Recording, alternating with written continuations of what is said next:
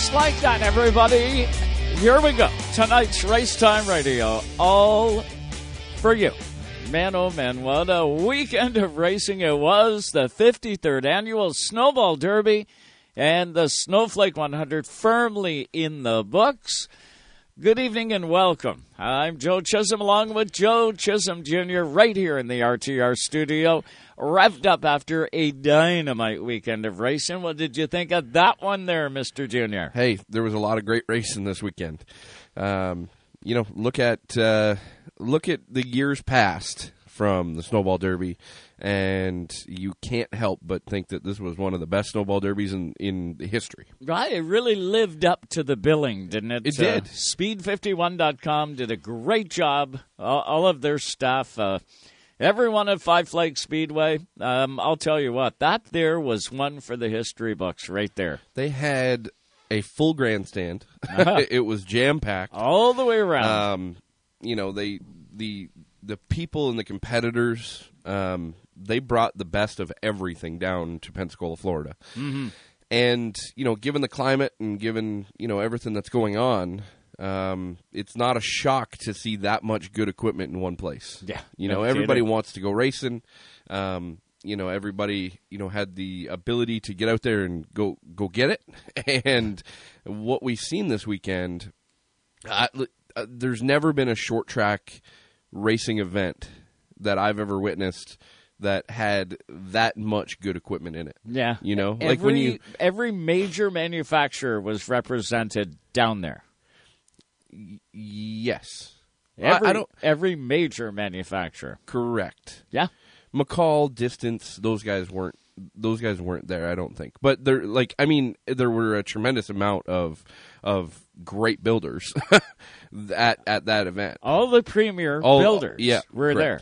Yeah. It was it was incredible though to see the the moving and shaking, you know, within the industry, right? Uh, leading into it, uh, we covered it off last week. Of course, you know, Bubba Pollard leaves Seneca and goes to Van Dorn. You know, like that was a big that was a big statement. Huge. Um, didn't turn out. No. Did not work out for him. did not turn out at all. And when you when you look at the, the you know, I, I think that the the number one thing that everybody is talking about about late model racing right now is the chassis war that's happening, right? Yep, yep. And I think that that sparked a big portion of the conversation is Bubba Pollard leaving and and going to a different manufacturer. And look, it it, it there is no magic wand, right? In in motorsports. No. And you know, you look at what TK Racing has been able to do with with Van Dorn equipment this year with Carson Hocevar. Um, you know, really, he was steps away from winning the the you know three of the biggest races in super late model racing in the United States. Yep. Um, didn't even make the show Yeah. in Yeah. the Snowball Derby. Yeah. Um, Crazy. it just it goes to show that everybody steps up their program for the Derby. You know, you, you look at some of the names that that were you know you know high performance in the you know the the the Red Bud in the uh, the Winchester 400, the All American 400, the names that were competitive in all of them uh, were competitive again to, today in the Derby, right. um, but they were not the names that were up front for the entire deal Right. right? Derek Thorn put on a clinic today. He did. He And did. I that- feel so so bad for that 43 car. Yeah, definitely. He put on a clinic today. Um, uh, but when you've got a car that good, you know, you and I talked about it. Yeah. sitting on the couch. Yeah, yeah. Um, just when you've got a car that good for the entire portion. Uh, how many times have you seen that where a guy leads the most laps and doesn't win the race? Yeah, but Right. thi- this this year was a long, long, like 300 laps at Pensacola is a long way, man. Yeah, definitely. But you know, the adjustability side of having the competition cautions the way that they are structured. Your car has to be good for the long run for the beginning, and then it has to be really lights out good for a short run at the end. Um, you know, just simply because the final caution is going to happen within 20 laps, Oh, right? yeah. 20 laps to go. So, um, you know, the the need to be good on the long run and the the need to be good on the short run are are, are prevalent. And you know, it, it, it would be really interesting to see if if Derek and his team felt like they adjusted on it correctly, right? Because it's hard to put a wrench in the back window when you lead for 200 laps. Yeah, yeah, yeah. It's hard. Very, very it's hard difficult. To, it- it's hard to turn a nut or a bolt, um, or or make a make a swing at it um, when you are that lights out good. And uh, you know, it's easy if you're a guy like Ty, Ty Majeski, who isn't leading that much, uh, to make big swings at the adjustment side. And I think that's what exactly what we've seen. That 91 car came to life today, and uh, you know, with in in the right time, 20 laps to go, and and uh, he he was lights out good. Well, let me tell you, our number one is going to totally be dedicated to recapping the Snowball Derby. The Snowflake 100 did kick the programming off on uh, Saturday night, at least the main part of it, uh, for what we were in and watching. Uh, the Snowflake 100 was up first, then it went into the Snowball Derby today. We will hear from uh, three Canadian competitors that were in the Snowflake 100. Only one guy was in there, and man, did he put a show on. His name, Jared Butcher, driver of the number 54. And as luck would have it, we have him up on the hotline right now to discuss last night's race. First of all, welcome, Jared. Dynamite job, my friend. Uh, that 54 car was on rails. You did an amazing job for your first time around Pensacola. Uh, no, yeah, um, my expectations were definitely exceeded. Um, you know, the Don, uh, the Wilson Racing Group put a real good uh, car together. We let's hold, uh, hold on one second. Yeah. Uh, what's that? All right, I'll fix it there. um. Anyway, sorry about that. No, you're good. okay. You're good. You're at the we're- we're racetrack, man. I'm, I'm li- yeah, I'm literally just backing the hauler up. um, no, the uh, Wilson Motorsports crew, they put a, a real good car together. Uh, me and my brother, you know, we went down for a week early and uh, helped them prepare it. They were uh, both brand new cars, me and the one that my brother raced, and uh, you know, my expectations are you know top 15, top 10, you know, first time here, and the car was car was awesome. Jarrett, now was that your first time being to Pensacola? I know it was your first time racing there, but was that your first trip to Pensacola to even see the track? Uh, no, I've gone down with uh, with uh, my brother multiple times. You know, the pa- the past couple of years. Gotcha. Um, you know, when he's been uh, when he's been down here, I've been down here every year. He raced it. Um, you know, from the time he raced the pro race. So I had an idea, but you know, you don't pay. I I didn't. I don't pay attention. You didn't pay attention as much because it didn't matter as much to you because you were just a help. You didn't. You weren't going there to race, so you didn't have to pay attention as much. But you know, I did a lot of uh, i i racing to help me, and uh, Donnie Wilson, Chandler Smith, Caden Cole. They all they were a huge help to me on uh, get me to uh, learn the track as fast as I could. Obviously, uh, you know, as a young driver, you know, you're you're you've been in the sport a long time, and, and you've you've been to a, a number of great races, and you've been in a number of great races now. Uh, when you get up for a big race like the Snowflake 100, um, you know, leading up to it, there's obviously lots of preparation. There's lots of excitement that is built up, and then you get there to the event. Um, what did you did you learn anything at the track that surprised you? Do you know do you know what I mean? Like did did when you once you unloaded, you got out there for practice and you got around some competitors that you've never raced around before. Did you learn anything as a driver um, that that shocked you to learn? Um, I mean, you're. I mean, I'm always. lear- You're always learning. You know, you can never stop. Um, I guess you know. I was. I guess I was shocked on speed. You know, I.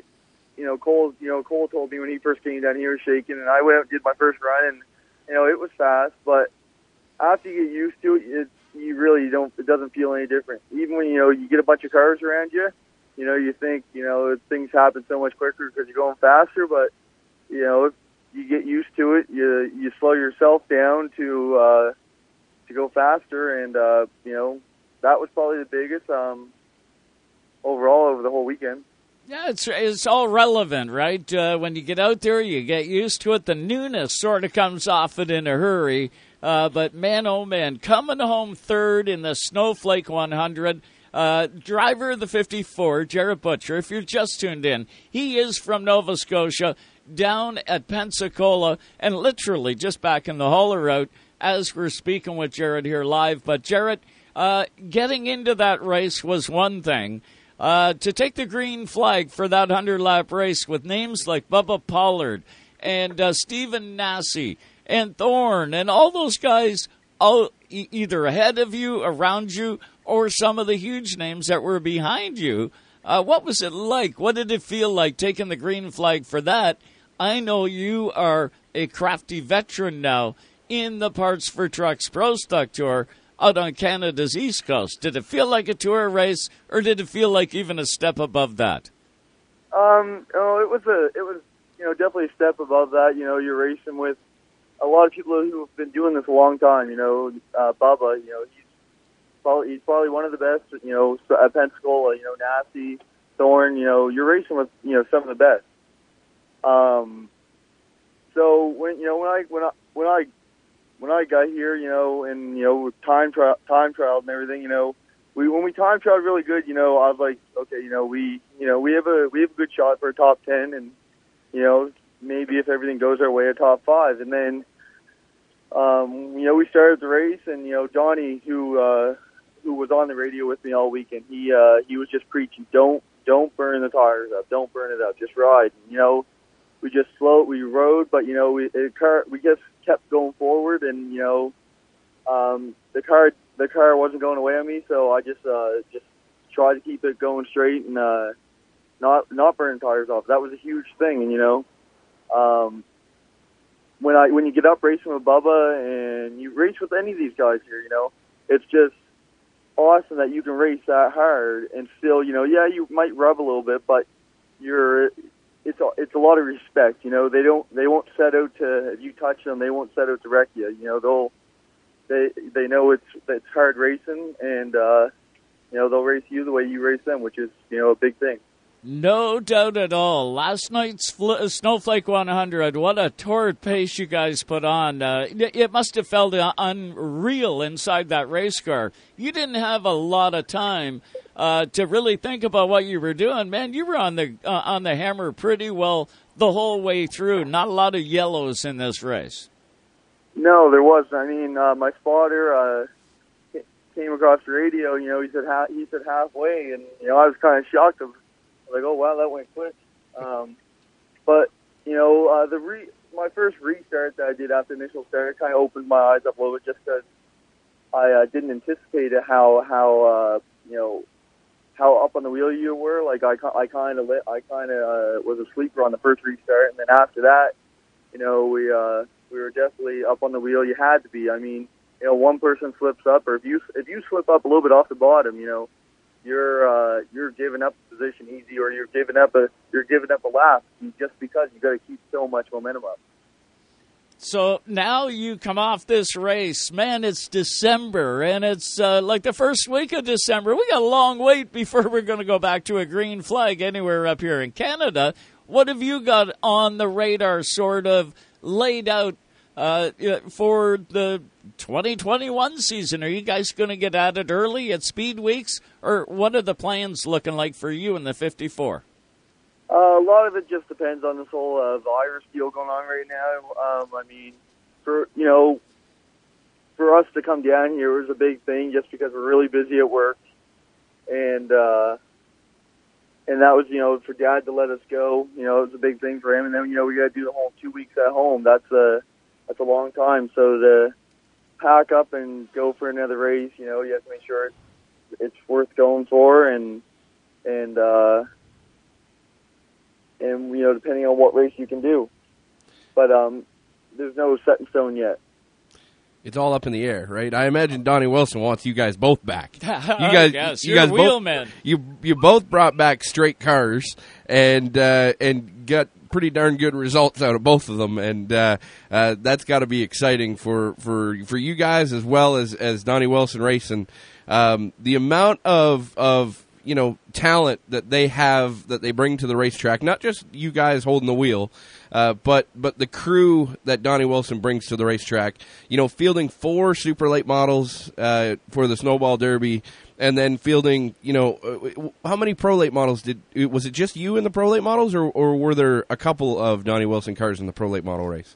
No, it was uh, just me. I mean, uh, Okay. the Wilson the Wilson crew uh, looked after. I, I, I should say the Wilson crew helped out on the 55 of Charlie Keevan, who didn't make the race, but they were helping him all weekend. Gotcha. But I was uh, the only one that was, you know, hands on like that came straight from, uh, like built by uh, Wilson Motorsports. You know, Charlie's car was kept in the shop too, and Troy set it up. But um, you know, the, they have a they have an awesome crew. Uh, Troy, Donnie, uh, you got Powell. Uh, there's just uh, Paul. You know, there's just so many people. Um, Troy, he builds an awesome car. You know, when we got to the track, uh, we didn't change very much. A lot of it was just fix my own driving style, and um, and uh, Donnie was on me all weekend to try to to, to really uh, get me to you know wrap it around the bottom. And uh, honestly, it wasn't really until Saturday that I fully figured, you know, fully comp- figured the track out, and I still have lots to learn. But it wasn't really until Saturday uh, practice time when I actually fully got a grasp on the track. Yeah. Once you once you really got comfortable out there, right? Yeah, I mean, we went out, we mocked up a couple times all weekend, and uh, we then when we did a time like a mock up run, I think the best we did was like a you know seventeen zero, and uh, we went out on Saturday, and uh, there was uh, I was out doing my mock run, and the car it felt really good, but then a, a driver pulled up in front of me, so I uh, couldn't get, I didn't really get to do a full mock run. It kind of screwed me up, so. But I was really happy with the car. You know, I said to Johnny, I said this thing would have ran a, a six you know, a 90, a 16.9, no problem. And, you know, we went out in qualifying ran a 16, uh, 83, which, you know, I was, uh, I was actually a little surprised with, you know, not that the car wasn't capable, but just myself. Yeah, absolutely, for sure. Now, working, it, you guys have a really interesting dynamic, right? There's you guys have a hugely successful race team, the Butcher race team in in Nova Scotia. You guys operate, you know, a a, a not just a competitive team, but a dominating team uh, up there. And you guys, you guys are hands on with your own equipment. You guys have your own crew guys uh, that are completely separate from the efforts that you guys do down in the U.S. with Donnie. How much of the information that you generate, you know, with Donnie um, and and with with their team, how, how much like on the logistical side? On, on how they work on the cars at the racetrack, like how much of that stuff translates back to your race team, and, and how are you going to better your race team by the information working with Donnie?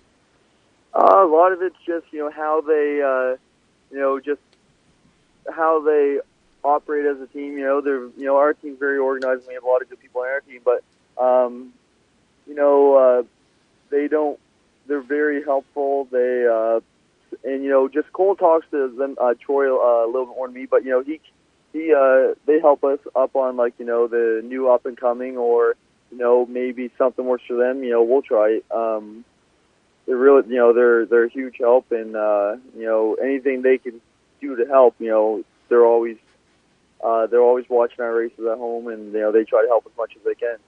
We're with Jarrett Butcher tonight, driver of the 54. Comes home with a third place finish just last night in the Snowflake 100 at Five Flag, Five Flag Speedway uh, down in Pensacola, Florida. Uh, Jarrett, final question for you tonight, and I really do. Uh, we really appreciate your time. Uh, we know it's been a busy weekend for you and uh, for for the whole team.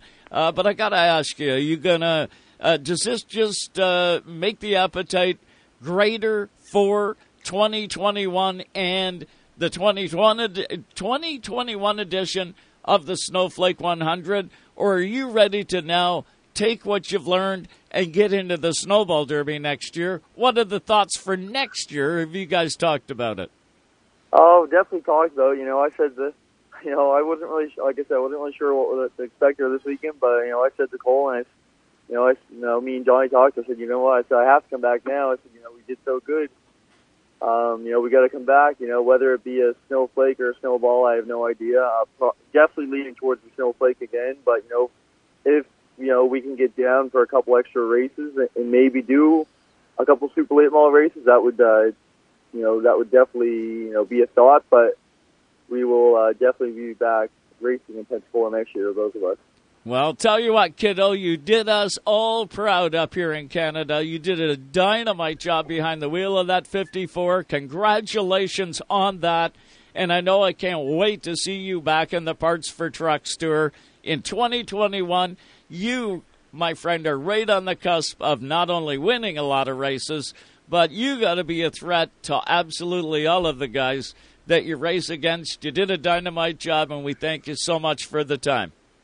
Uh, thank you. I mean, you know, that was another, you know, thought of coming down here. I haven't won a race back home, and you know, it was kind of a make or break deal. You know, come down and either do good or you know, get better. You know, that was that was that was a big thought of coming down here, not being able to, you know, be a little bit more successful at home. But you know, hopefully this translates to it. Nah, it's gonna. I guarantee you, Jared. I can't wait to see you back behind the wheel, my friend. Dynamite job. Thank you very much. You want to believe that's Jared Butcher. Uh, we are going to take a quick break. When we come back, we're going to talk to his brother, driver of the 53, Cole Butcher. He was in the snowball uh, today, and he come home with a sixth place finish. We're going to catch up with Cole on the other side of this break. Stay with us. We will be back.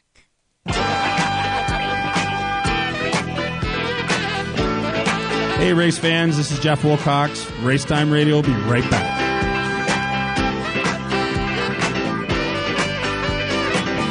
Whatever gets you through the night. From coast to coast, coast. you're listening to Canada Talks.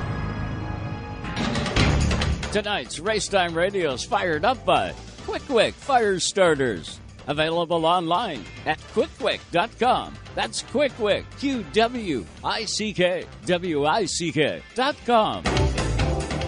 Rev TV is Canada's own motorsports network, featuring live races and rallies from around the world and right here at home. Rev TV is your destination for motorsports action 24 7. Even though Napa is a nationally known name, nearly all of our stores are built from the ground up by local owners and families. People you might call neighbors will be here, there, and everywhere. Doing what neighbors do to keep their communities moving forward. You stop by a Napa Auto Parts store, you can count on Napa Know How. Winter is on the way. Cold temperatures mean we light fires to warm up or cook on, sometimes even to survive. QwickWick fire starters are a must in your kit, in your sled, ATV, or vehicle. Quick just may save your life if you get stranded this winter. Enjoy the winter. We're Canadian. And so is QwickWick. They're available online. Go to qwickwick.com. Quick Quick Fire Starters. They work. Alexa, play NASCAR radio on Sirius XM. Sirius XM NASCAR radio from Sirius XM. Start your engine! Gain access to NASCAR's biggest name. Martin Truex Jr. Kyle Busch. Chase Elliott. Hear live coverage of every single race. They're side by side for the win. It's unfiltered 24-7 NASCAR. Welcome to Victory Lane. We got breaking news. Let's go to the hotline. This is Sirius XM NASCAR Radio, Channel 90. Listen on the app or at home on devices equipped with Amazon Alexa. Learn more at SiriusXM.com slash NASCAR. Tonight's Race Time Radio is brought to you by Napa Auto Parts Stores, New Glasgow, Antigonish, and Port Hawkesbury, Nova Scotia. You can count on Napa Know How. If you're a Springsteen fan, you just found the promised land. Hear rare interviews and performances.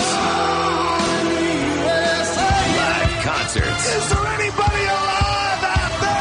Celebrity guest DJs. This is Rob Lowe. Hey, baby, it's Little Steven here. And more exclusives when listening to Bruce Springsteen's channel. Welcome, Bruce Springsteen, to E Street Radio, your home away from home. Great to be here. E Street Radio, Sirius XM, Channel 20. Race Time Radio to go.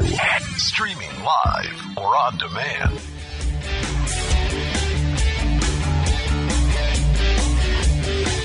And we are back with you live tonight on Racetime Radio, Sirius XM Channel 167, Canada Talks. Off to the hotline we go again now. Let's welcome in driver the number 53 for Atlantic Tilt Load. Uh, it was Uh, Cole Butcher this time around, he was in the snowball today, the snowball derby, and he come home with a sixth place finish. Just a masterful job. Let's welcome him in. Cole, what's going on? How are you? Uh, good. How are you? Doing fantastic. Man, I'll tell you what, what a day for you in that 53 car. Uh, awesome job. Awesome job. Can't say it any other way. Yeah, we had a really good day today. We finished sixth. Um, we had a good long long run too, but the cautions didn't fall our way. But um, no, I'm happy everything's in one piece, and we were able to bring the cars on four, five, and six. Uh, unreal. Cole, watching that race and watching it all unfold. I know in the middle portions of that race, you could see the 53 car sliding back a little bit. And I thought, you know what? That guy's saving something. That's the way Cole operates. He's saving something. And then all of a sudden, zoom, away you go. Junior looked at me and he goes, you know what? He said, Cole just ran a half a second faster than the leaders, just so you know. He's coming. And uh, sure enough, you were. It just, uh, it, things need to materialize in a long race like that, doesn't it? Yeah, they do. These tires down here, they wear out way faster than the ones we got at home. But um, no, it was a good race. We were to pace ourselves and run the mostly top ten, I think, the whole race. So I'm happy with that, and so was everybody else. Now, as an older brother, you gotta you you you obviously had one eye on on everything that your brother was doing over in the snowflake. Uh, we got to talk about the the awesome job that he did. Ob- obviously, we just had him on the program, but but as an older brother, you you had to have been pretty pumped to see everything transpire on the snowflake side. No, he did really good. He did way better than we all expected, actually. But no, he was able to bring it home P4 slash P3. So uh, no, we're all happy for him, and he was the top place in with the motorsports car this weekend, and we all came home in one piece, and uh, he learned a lot. So we'll we'll be all be back next year better than ever, and uh, hopefully uh, we can come do some more racing before the Snowball Derby next year to be more prepared. Absolutely, Cole. Talk about the uh, the environment uh, that that uh, you know you, you, got to take in this weekend.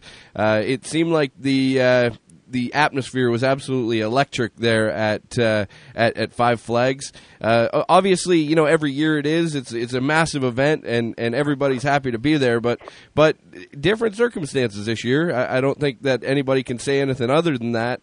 Um, it, but it, it seemed like it was a completely awesome atmosphere down there.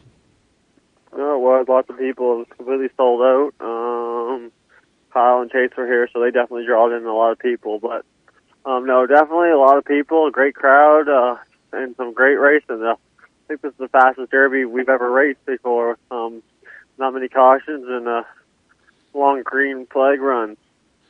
That pace uh, that, that you you know with no yellows um, has got to be grueling in the car a little bit because you guys it, it seemed like the race pace itself um, you know, through the through the beginning from the drop of the green to uh, roughly that 200 lap mark, um, it was just absolutely grueling behind the wheel. And and uh, talk a little bit about that, uh, how hard it is to save your stuff when it is like that.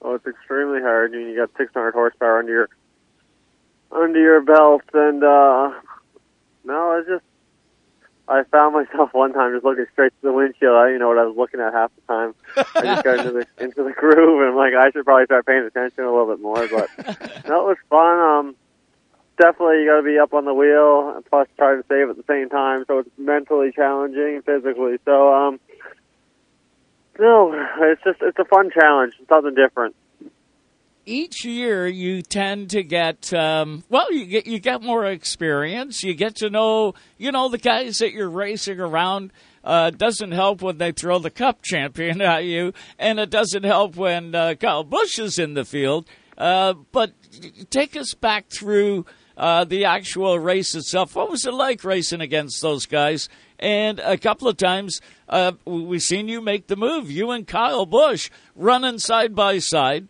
uh, Kyle got you, but he didn't get you for long because you came right back and you got him back. What was it like? Uh, it was like racing normal. I mean, nothing different. He's just a normal person racing short track racing. So, um, you know, they all race clean with respect. And, you know, he had a couple, he had a better car with me at one point. We let him go and then he passed him back. So, you know, you just need to know who you're racing and, um, just make the best of it and don't do anything stupid. So the long run, like the long green flag run, the 53 car, the red 53, because there was a pile of 53s, it seemed like, in that race, but you were the red one. Uh, it, the long green flag run looked like you were, that, that that's the kind of race that you were going to really excel in. Uh, maybe not so much on the short run. Was it that way, or did it just look that way to me? No, we were way better on the long run. We needed about 50 laps to get going. Um, we had different motor package than the other guys, so uh, you know we just played to our advantage in the long run. But the cautions just didn't. Well, they kind of. I don't really know. We just raced to the competition caution, so uh, I don't know. We needed about 50 laps at the end. Yeah, just just amazing to watch though that, that the pace of this one was phenomenal. Speed51.com uh, did a phenomenal job with this race. I don't think any other broadcast network could have done a better job than what they did with this whole weekend. Uh, what was it like at the track? Uh, oh, did was the cameras around you guys all the time? Because I sure seen you a lot on there.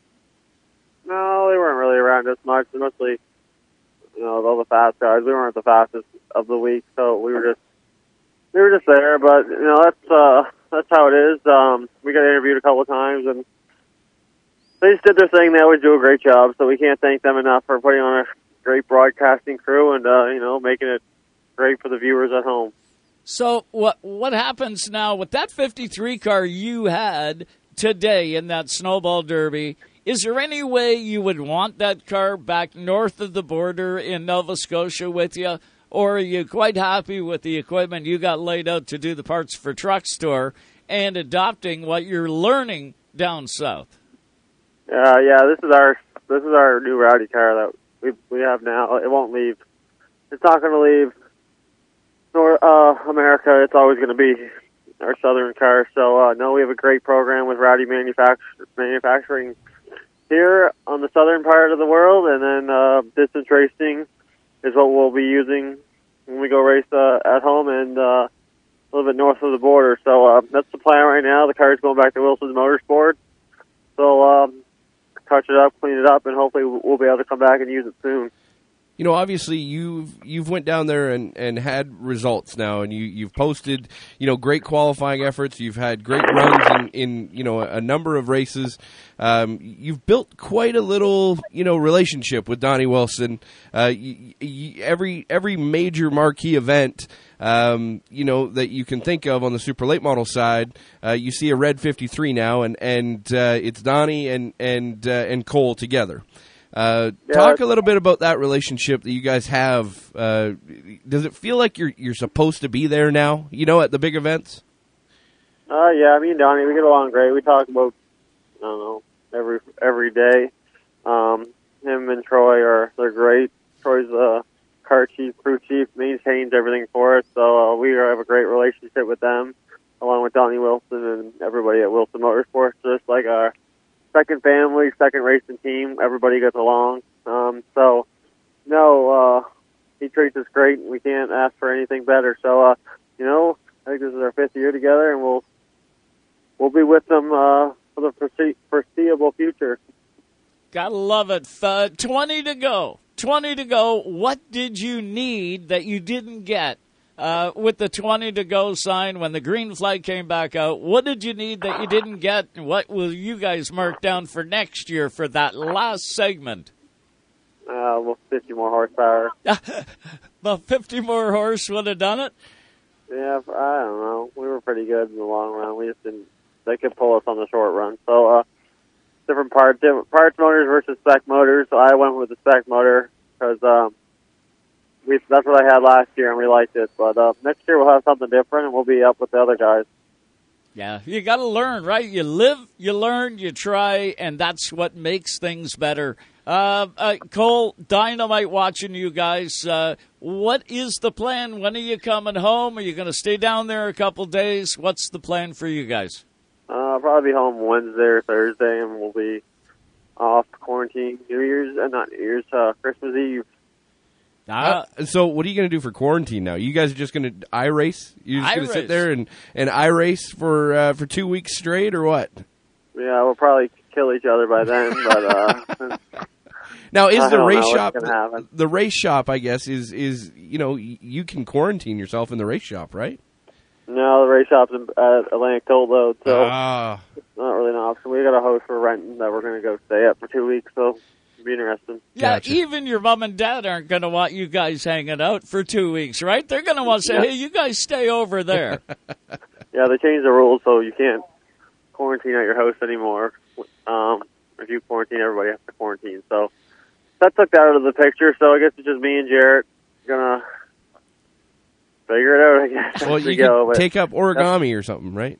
yeah, it'd be interesting. well, you guys did a dynamite job. I'll tell you what, you gave Canada lots to be proud of. Both of you did. Uh, congratulations on another successful uh, successful snowball derby, and uh, you guys be safe on your way home. I know I can't wait to get uh, caught back up with you guys out on Canada's east coast, and uh, we'll talk to you lots before that green flag goes in the air, Cole.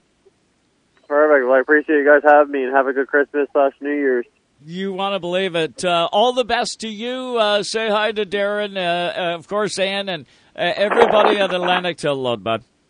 All right, thank you. You betcha. Uh, Cole Butcher, what a job those two youngsters did out there in what the premier series in uh, in all of the North America. Really, the biggest event uh, was dynamite to see those two guys do what they did. Yeah, for sure. Look at the, the like the, the competition level that uh, you know was at the Snowflake, was at the Snowball this year.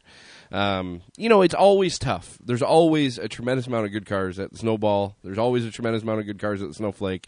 There will be for the foreseeable future. Um, but when you look at at this year specifically, you know, we've we've talked about it. We talked about it with Bob Dillner. We talked about it with the guys previewing it, leading up to it. We all got to witness it. You know, we all got to watch it. Um, you know, I, I spend a lot of time looking at our monitor and stuff throughout the course of practice and the race and all that stuff. Yeah, And yeah. The competition level it, that was at Five Flag Speedway is it, way closer than any cup race that you could shake a stick at. Yeah, yeah, it's way would say. closer than any IndyCar race. It's way closer than than you know any other short track race that is on the planet. Um, you know, everybody that rolled in through the back gate with a super late model behind their truck had a shot to win the race if they hit the right setup, if they you know got the right line and they got the right track position. Every car there was capable of winning. Well, and you know, it's a tribute to Ricky Brooks in keeping the playing field level, right? That's that's key to everything. It always has been, always will be, and he's done a great job with that. Yep, and uh, you know I seen a, a a really interesting. You know they they they shared a clip of the uh, the drivers meeting, right? And they had Ricky Brooks on there. Um, you know, going through. They had planned. They had ten motor stands. You know, uh, sitting there for for after the race, and he said, you know, we're probably not going to pull ten. We've got ten here if we need them. Um, you know, they're going to pull some motors and they're going to take them back. It's not going to affect the outcome of the race. They're going to do the tech at the track, but they're going to pull a select few motors that Ricky Brooks wanted to see. Um, they were going to do dyno testing. They're going to, you know, take them back, analyze them, and make sure that that program is where it's supposed to be. Right. You know, and they've been constantly adjusting in, in the super late model world. Uh, you know, in, in the crate late model world, you have crate lates, and they are supposed to be crate Supposed to. engines. Yep. Um, and you know they've they keep them under wraps because of the little seals that they have, right? Quote Right. unquote. Yep. Um, but the the super late model program is a spec motor, so every part and piece is spec, and you can build it yourself as long as you use all the, the, parts that you're supposed to. That's right. Um, and it meets all the measurements, right? Um, and you know, th- there's ways that it can get out of hand, and there's ways that it that it can stay. You know, Pandora's box can stay closed. And you know, there was a heated exchange in that drivers' meeting with Ricky and and a few of the competitors. Um, you know, where you know he he is adamant about keeping that box shut. Um, and we're seeing that. You know, you, it wasn't that long ago that you could think of the Snowball Derby, or you could think of uh, New Smyrna Speed Weeks, or you could think of a, a, a number of the big races where there were only five cars there that had a shot at winning. Yeah. And I know that Derek Thorn was in a different area code this week. Um, he was fast, but did he win the race? Well, no, he didn't. but- It- it's you know he, he, He, was went through the same tests he- as everybody no, no, no, else. no. I'm not saying that he. I'm not saying that. I'm saying that the box is closed. Yeah. and and and No, that agree. that they're keeping the lid on it. Like Yep. he he was fast all weekend, and there's always going to be the fast guy. There's always going to be a Sure fast car. is. Yep. Um, but as long as the, the car is fast because of setup and because of driver, Yep. that's all you can ask for. And when you look at, at the way that the tech you know program is at Five Flag Speedway, it is so bang on and what is needed based on the rule book that is presented to the competition base. And and you know you, you have to take your hat off and you have to say you know congratulations to you guys for making that happen. Well, dynamite racing all weekend long and uh, uh, second to none. We are going to continue this conversation about the Snowball Derby with yet one more Canadian that was in the field, did a great job, come home 16th, qualified 24th. Of course, I'm talking about Cayden Lapcevich. He's going to join us on the other side of the break. Stay there. We will be back.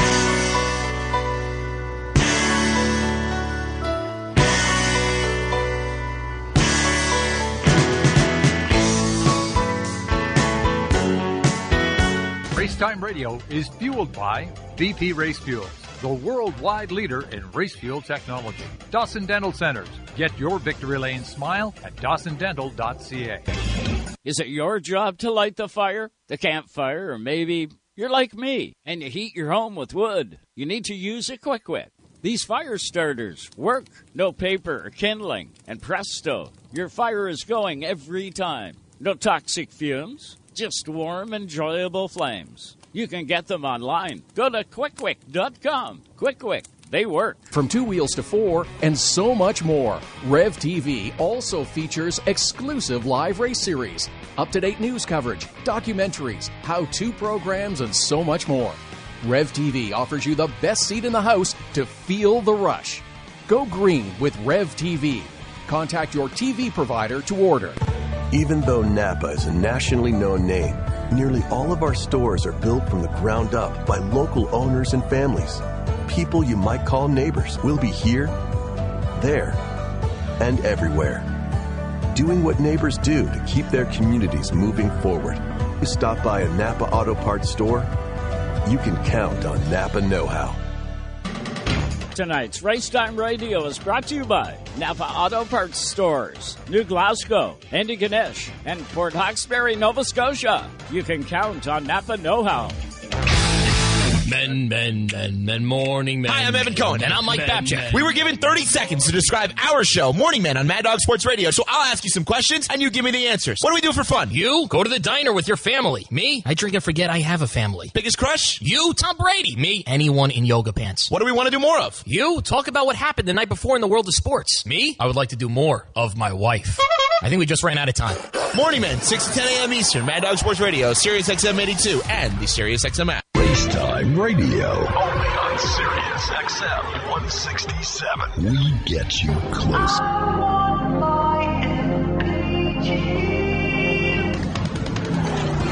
If you're looking for miles per gallon, you're definitely at the wrong place. Maybe a few channels up or a few channels down, you'll find it. But this is Race Time Radio.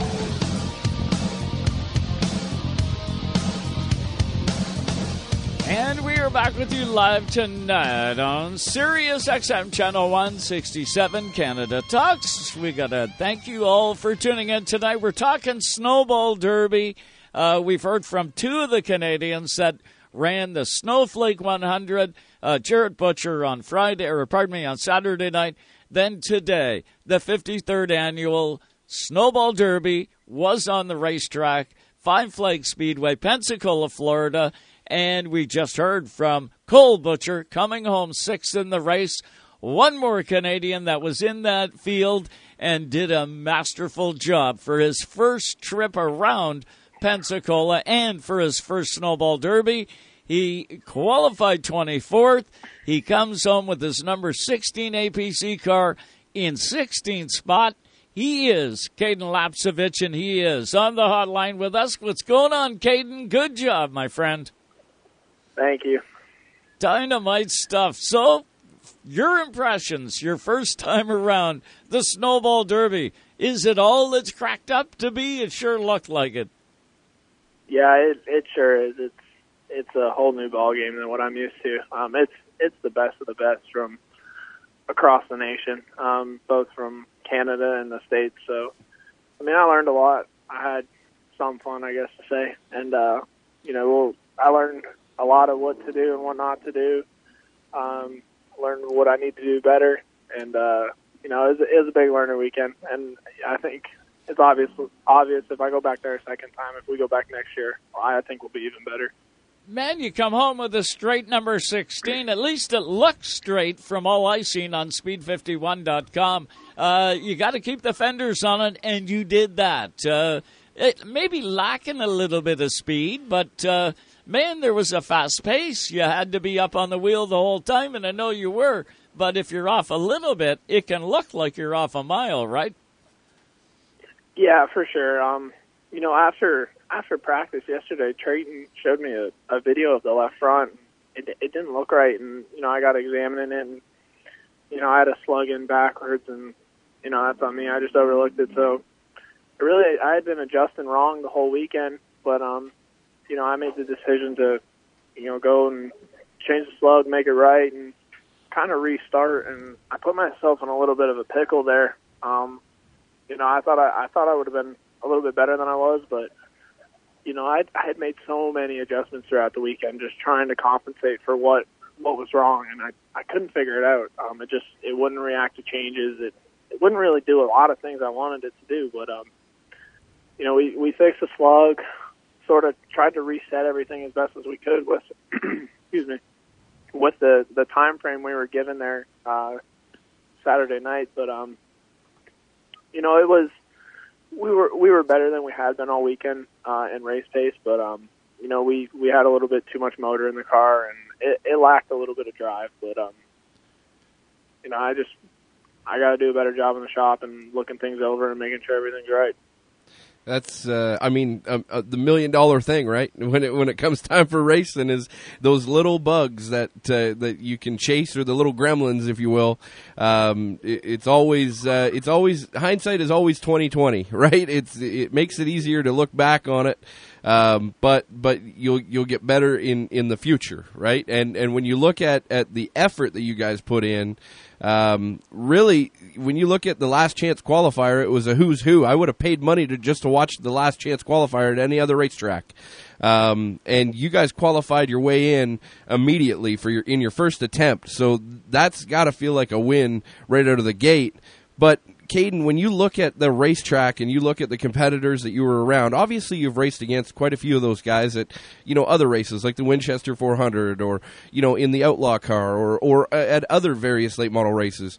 Um, when you look at, at the Derby and you look at, at Five Flag Speedway, is it can you compare it to anything else that you've ever done racing wise? I mean, you can you can kind of compare it to like the Canadian short track nationals there, but you know, at the end of the day, you're you're super late model racing in Florida in December. Um, you know, the track goes through so many so many swings. Um, the the competition level is unreal, and uh, it's just it's tough. You know, making making the race on its own to lock in through qualifying is big on its own. Absolutely. Um, it saves you having to worry about going through the LCQ and tearing up an, tearing up equipment, which they usually do. I was kind of surprised they didn't this year, but um, you know that that was a big relief off the chest after after qualifying. Um, but it's it's just it's it's an event of its own. Um, the track itself has so much characteristics in it. It's rough. Um, it's real abrasive. Uh, it's it's tough on tough on race cars, tough on tires, and you know you gotta you gotta be set up well, and you gotta do a good job behind the wheel saving your equipment. Sitting behind the wheel of that car uh, for that long run. Uh, well, I guess th- there was two extremely long runs uh, back to back, um, and and you know they, they were definitely grueling to to watch. So I can only imagine what you went through. Uh, conditioning wise, you as a driver, you know, you don't get an opportunity to do that, you know, on a regular basis. You do get to do it. You, you know, you've done lots of long races in the past, but but those long runs, uh, what did it feel like for you behind the wheel? Did did you feel like uh, you were you were falling out of the seat? Did you feel good? Did, how did you feel? I mean, I'm ready to go again tomorrow. I we can go run another 300 laps tomorrow, and I think I'd be just fine. But That's um, awesome. No, we always we, we always made a, a joke when I was racing Pinty's that I was always the sweatiest driver when I got out of a race car. I, and it, it was never because I was out of shape or I mean I might have been a little out of shape, but you know it was it was never because I was tired or anything. I just you know I don't I don't run a a helmet hose. Well, I run a helmet hose, but it's just a little fan. Like I don't run those high dollar air conditioner units or anything. But um, you know, today I it was cool. It was it was actually really easy to be in the car. Um, you know, I got out, my hair was still dry. Um, you know, I had a little body sweat, which is normal, but um, it was it was fairly easy behind the wheel. Um, the long runs kind of sucked, uh, just because you know we were off, so I was really chasing it and getting frustrated as we went on. But um, I just I mentally I needed to prepare myself better for what you know what what was to come over those long runs. Well, you didn't know, right? It was your first ever uh, snowball derby, so that's what the whole idea was to get down there, get the experience, go out there, and uh, I, I know personally, knowing you, Cayden, you wouldn't be happy with 16th place finish. Uh, but man, when you look at the competition, you went up against the best you possibly could have ran against on that speedway in the 53rd annual. You got to look at that as being, hey, we really accomplished something here because you did. Yeah, it's it's funny. Um, everybody everybody keeps saying, you know, oh, awesome job, you did you did great in your first time down there, and it's you know, it's it's like you guys know it. Um, you guys know me pretty well. It's I hate I hate losing. Uh, I hate being down. I hate sucking. I just I don't like being off. You know, I'm I'm really hard on myself behind the wheel. Um, being making sure the car is perfect, and you know, it's just at the end of the day, it comes down to I made I made a mistake in the shop, and it hurt us all weekend, and you know, I got I got to do a better job. Absolutely. Next year, next year, I right? bet uh, there's there's going to be a bold lettering on, on the uh, on the checklist for next year. Check the slugs, Oh, right? sure. Like there, it'll be it'll be it'll be bold. You know, it probably in, in a couple font sizes larger. Um, Cayden, obviously, the slug. yeah, check the slug. Hey, uh, look at uh, you know, obviously you're down in, in Pensacola, and, and you know you're, you're living down there now. You're you're turning wrenches and, and working for you know one of the, the largest chassis builders in the history of chassis building. Um, but but what kind of response did you get out of Canada while you were down there? Did you get lots of messages and Facebook posts and, and stuff like that? Did you get lots of Canadian support? Yeah, I mean, ever since I made a post on Wednesday that you know said you know here at Pensacola ready to go and excited for practice, my my Facebook, my Twitter, the messages they've been going off the hook, and I can't thank everyone enough that supported me and tuned in and watched um, watched the race. You know, I know I know we didn't have the best run, but you know I really do appreciate everyone that gave it a watch and you know encouraged me throughout the weekend. So I appreciate all of Canada. I know they were behind me, and uh, I just I hope we can do it again and do better for all. Now I know you got to go to work on Monday, and you work down there. Are you going to be able to come home for Christmas? Uh, you going to make it back up on this side of the border for at least a week or so uh, to take in the holiday and then head back? That that's the plan as of right now. Um, you know, I guess it all depends on what what happens. Um, you know, with the Canadian government and all the COVID stuff. Um, I I really haven't been paying much attention to it, but I usually get my information from my mom. But um, you know, I'm hoping I can. Uh, I miss home. I miss my family. And uh, you know, it was nice to have a couple of them at the racetrack this weekend. It it made the week a lot easier. Yeah, Aw awesome stuff, Cayden. You did awesome. Uh, eh, wh- what's next? Is the Red Eye 100 the next one on your calendar? Do you think? Uh, New Smyrna Speedway always fires up in January. That's the next one that I know we always look out for. Yeah, I'm not. I'm not really sure what uh, next year holds yet. To be honest, um, there's a lot of talk up in the air about what could go on, but um, you know, I, you know, this year, in a year of where we thought things couldn't couldn't be any worse, it's been the time of my life, and I hope we can do it all over again. And you know, I, I really can't thank everybody that that stood behind me. Um, you know, APC jumped on for the Derby, and then uh, Austin and Karen from Ace Services, uh, AP Race Engines, all of them. They they supported me a lot in the last few years, and I hope we can continue our relationships and go on and do something great next year too. Well, they, they do that. They support you because you're uh, you're good at it, there, kiddo. And uh, we love keeping our eye on you. And I know we'll get you back on this show uh, real soon, uh, and we'll catch up and find out how things are coming along. You did a great job. You did us all proud up here in the Maple Leaf land, buddy. Thank you. I appreciate it. Check the slugs. Check the slugs. I will. Santa Claus. Yeah, check that's the right. slugs. That's right. Have a good one, buddy. You betcha, Cayden. Have a good one. Yeah. Cayden Lapcevich, uh, yeah, he won't forget to ever check the slugs again. But that's what it's all about, Joe. That's what, you know what? You got to go through that. It was his first trip down there. Yep. Like I say, qualified in. That's huge right there. Yep. You know, Bubba it- didn't. No. Bubba didn't qualify. He had to go through the last chance qualifier. Yeah, Noah Gragson, a past winner of the Derby, didn't qualify. You know, Yeah. like like you, you look at uh, you know you, you look at, at the names that, that just simply didn't make it into the race, and it's a who's who. You look at the guys who had to take a provisional, um, and it's a who's who. You know, it's uh, it's it, it's a crazy tough field, and uh, you know just just being there, just being a part of it. I know he doesn't. He's not happy with 16th. You can hear it. You know, he's dejected almost. You Right. know, um, you know, we could sit there and say it's great. It's a great run all day long. But what makes him great is that, and what makes a race car driver great is that they want to win, right? Mm.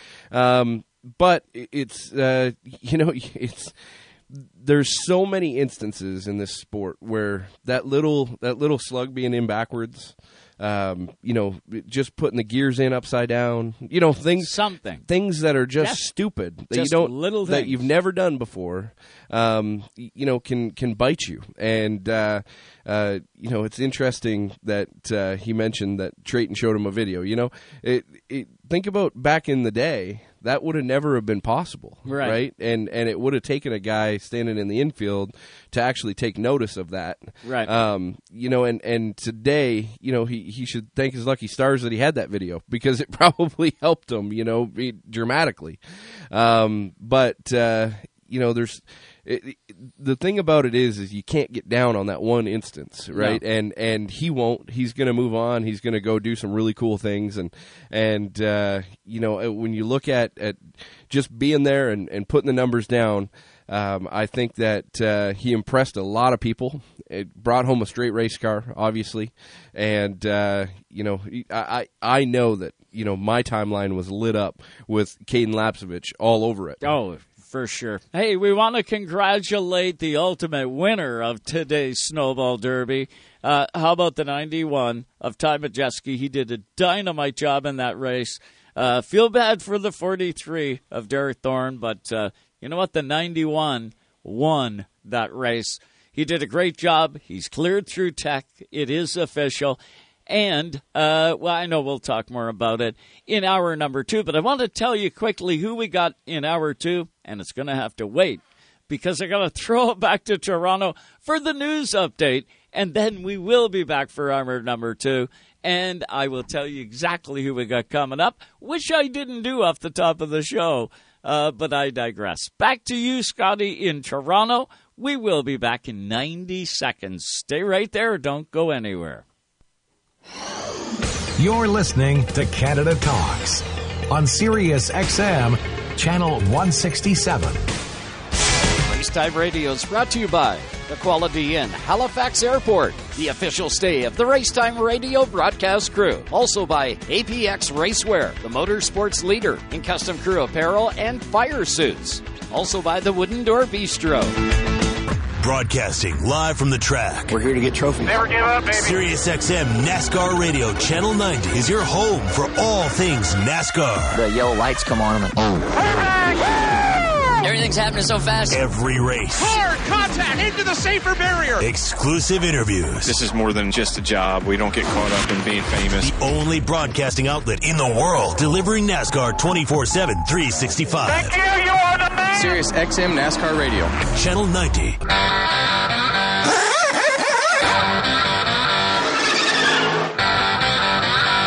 We're back with our number two of Race Time Radio. With the two Joes. Here on Race Time Radio. On Sirius XM 167. Where Canada talks. And just like that, 90 seconds is up. Hour number one is over there, and hour number two is in front of us here tonight, all live on Sirius XM Channel 167 Canada Talks, or maybe you're tuned in on the Performance Motorsport Network.com. Throughout the course of the week, hello to absolutely all of you, or 98.9 XFM out in Antigonish, or how about Gearhead Country Radio? All those different ways you could tune into Race Time Radio. Uh, and maybe you want to listen on your time, you can do that. Get to racetimeradio.com or you can go to iTunes and always just search Racetime Radio, hit like, hit subscribe, click on it, and presto. You'll have the show, uh, and you can go back and listen to it whenever you feel like doing that. Also available on the Sirius XM app, uh, all those different ways. Uh, but I got to tell you, uh, I, I got a couple things on my mind here. First, uh, we want to send our thoughts and prayers, absolutely, from all of us here at Race Time Radio.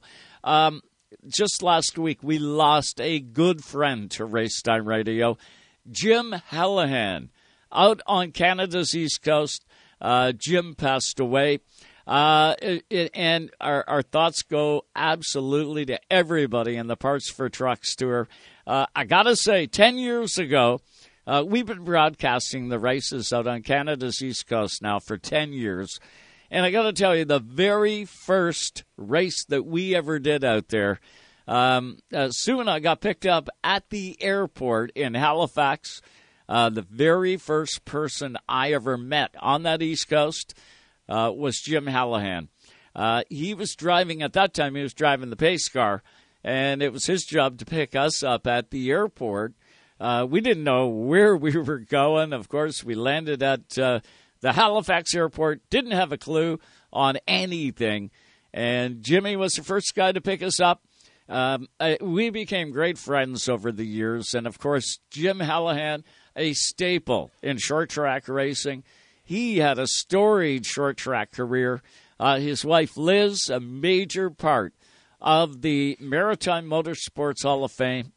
Um, and, I'll, tell you what, uh, uh, Jim was, uh, he did have cancer. Uh, his health was failing. I know uh, the last time I seen him was last summer uh, when we finished up on the on the East Coast, and I was really hoping to see him again this year. not in the cards. there was one race this year at Scotia Speed World for the Parts for Trucks Tour. That race was the Jim Hallahan 250 and uh, that was in honor of Jimmy Hallahan. And I'll tell you, he would have been looking down from the heavens today and watching those two guys from the East Coast. He would have been watching Cayden. He would have been watching that snowball derby. And I'll tell you what, he would have had a big smile on his face because I'll tell you what, no one was a bigger short track fan than Jim Hallahan. Um, and uh, I also got to say, he is going to be missed immensely. I know we here are going to miss him, uh, but everybody on that East Coast um, is going to miss Jim Hallahan, and uh, he'll always be in our thoughts. Uh, he'll always be in uh, all of our thoughts when the green flag flies.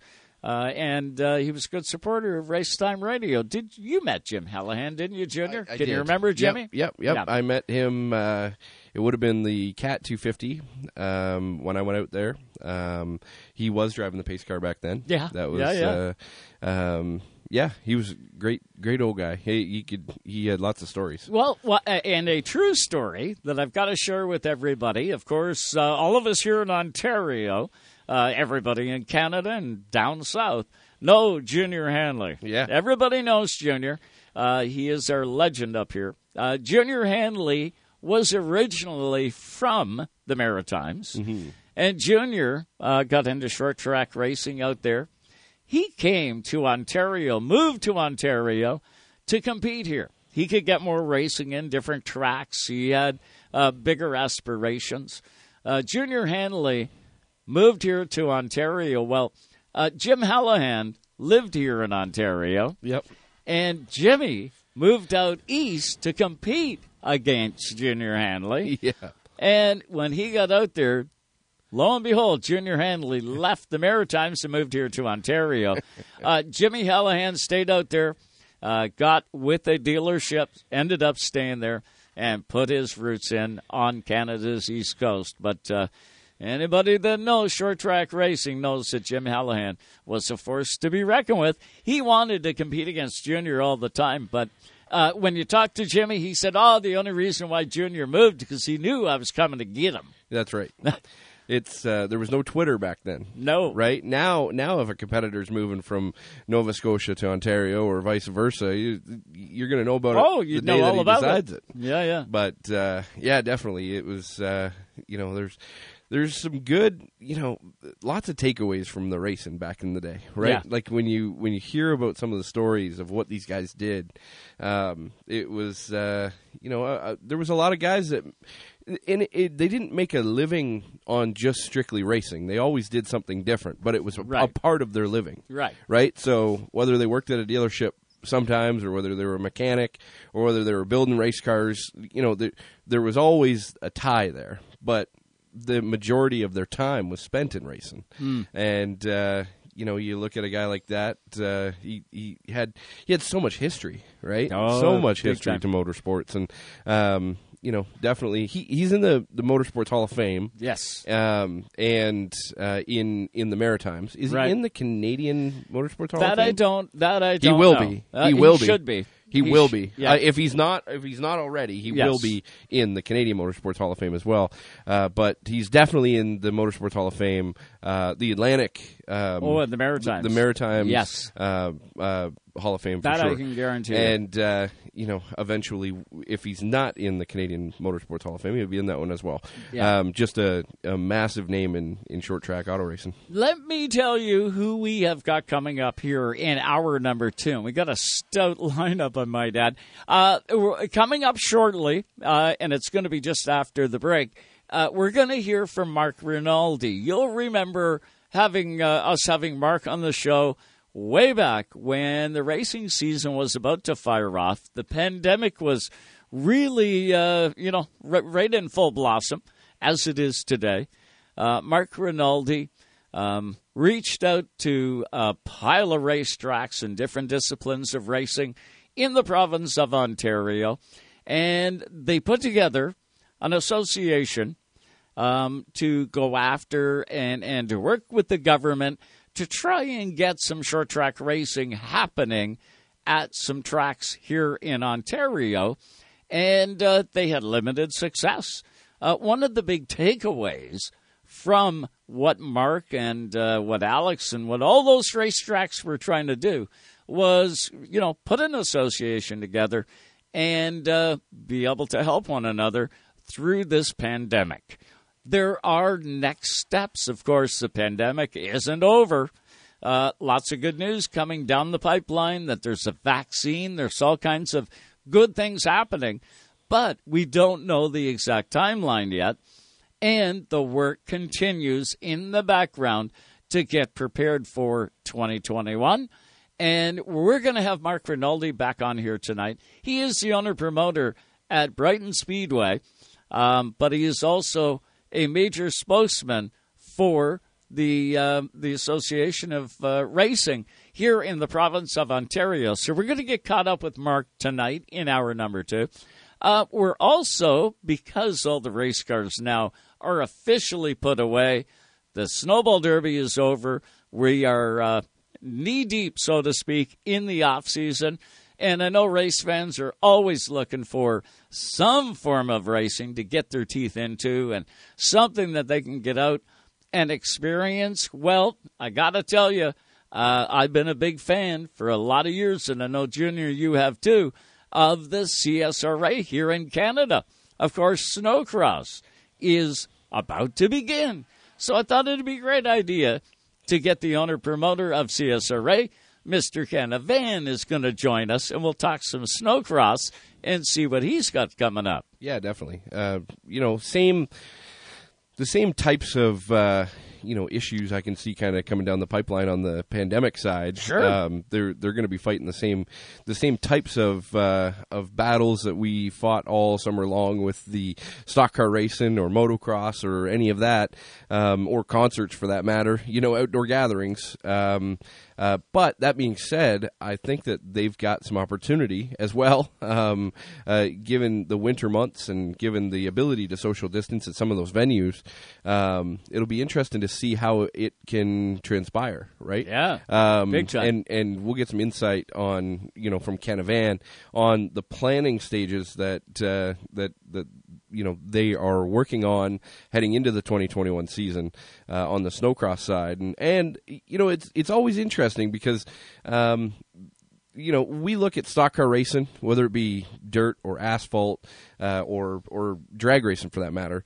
Um, you know, we we are so focused on that all of the time, uh, but it's really interesting to see the advances in the extreme sports world. Sure. Um, from snowcross, motocross, uh, we are uh, we are all up against the exact same types of problems, right? Mhm. Sponsorship, or uh, you know, getting bums in the seats to to watch our events, or Divisions. uh, divisions, and Right. competitor bases, and really, you know, it's even though it's a different discipline, it's the same type of clientele, um, and and the same type of audience, right? There's a lot of crossover. A lot Sure. of people who you know love stock car racing, love motocross or snowcross, and Right. um, you know, there's there's a tremendous amount of crossover, and it, it's really interesting. You know, there was there's a you know a prominent NASCAR Pinty's Series team, uh, you know, that was looking at putting together a, a, a competitive snowcross team, and I I don't know whether it has happened yet or not, uh, but that is coming down the pipe. Well, Um, look at a guy you know, like Mike Schmidt. Exactly, there's a guy like Mike Schmidt, Mike Schmidt. and and uh, you know e- even uh, Rick. Uh, uh, What's what's Rick's? Oh, look at on, that. On There's a blank. Yeah, it's There's a blank on there. Mike's team though. On Mike's team. Rick You the Wilson. guy- Rick Wilson. There you Rick go. Wilson, like he sponsors guys Yes. on the London Recreational Yes, on the stock does. car side. Yep. Uh, but then also, you know, is is part of the competition side uh, on the motocross side or on the snowcross side. So, um, you know, there's a tremendous amount of crossover, um, and but yet they they're going to have a different approach than what we did, and it'll be interesting to hear it. Well, just before I hit this brick, I also want to uh, just just touch back for two seconds here about the snowflake last night. Yes. Um, uh, it, there was a lot of controversy at the end of that. Um, the 51 car got into uh, Bubba Pollard. Yep. Touched him at the end there. Bubba spun around. Stephen Nasse goes to victory lane, gets out of the car, gets a quick word with him, and then within moments, Stephen Nasse gets levied a penalty, Yep. which pops him out of uh, that winner's circle. And uh, it was great news for you. You ended up winning the pool with Johnston there. Yes. Lucky dude. Yeah, we uh, we did a, a neat little racing or, or a pool in the race shop. Uh, of course, there was just a couple of us, uh, you know, on the race team get together, and uh, yeah, we made you know made a bunch of picks, and and uh, I didn't look like I had a shot at winning that deal right up until like ten to go, and you know that fifteen car just came on strong, and and obviously all the stuff that happened. Um, what a controversial finish, right? Oh. Short track racing.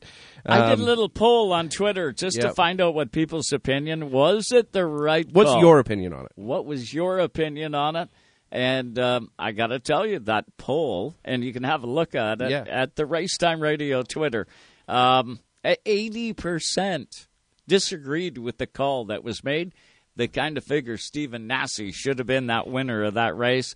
It wasn't uh, the way they sort of called it. But we're not all officials. I mean, right? I mean, if it's a world where you can just drive through the leader and He didn't and, drive and through spin him, him, he touched him. Yeah, He but he still spun out. him. If I if know. in in the world of stock car racing, if it's okay to spin the guy out and you win the race, so spin the guy in front of you and you win the race. Welcome if, to if, NASCAR.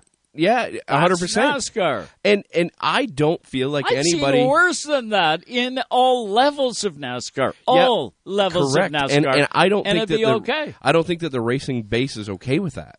I don't think that the the general racing Well- base is okay with you being able to wreck the leader But to, he didn't to win. wreck him. He didn't wreck him. He no, did uh, not but wreck where do you draw the line? He Where do you draw the not line? wreck him. He touched didn't- him. He touched him and he spun around. Well, so so it, it, it- in in, in the world of motorsports, in the motorsports world, if you if you just bump a guy, just touch him, and he spins around, Well, right, for the win. it's gotta be no or, contact or, then. Or if you drive through full throttle and bend the rear clip on the guy's car, it's Big the same thing. It's the same thing. Big difference. Same thing if they both spin spin around. Well, I can tell you the poll that I've got out on Twitter, 80% agree with what I'm saying. Only 20% agree with what you're saying. Yeah. Well, I'm just saying. I no, I, I they they don't agree with Stephen Nasse losing the the race win. That's right. I don't agree with that. He Yeah. didn't wreck the guy. Did he touch him? Yes. And did he spin around? He did. Did the 26 spin around? yes. He did. Yep. He did. But was it So Nasse he that dumped him. spun him? No, it wasn't.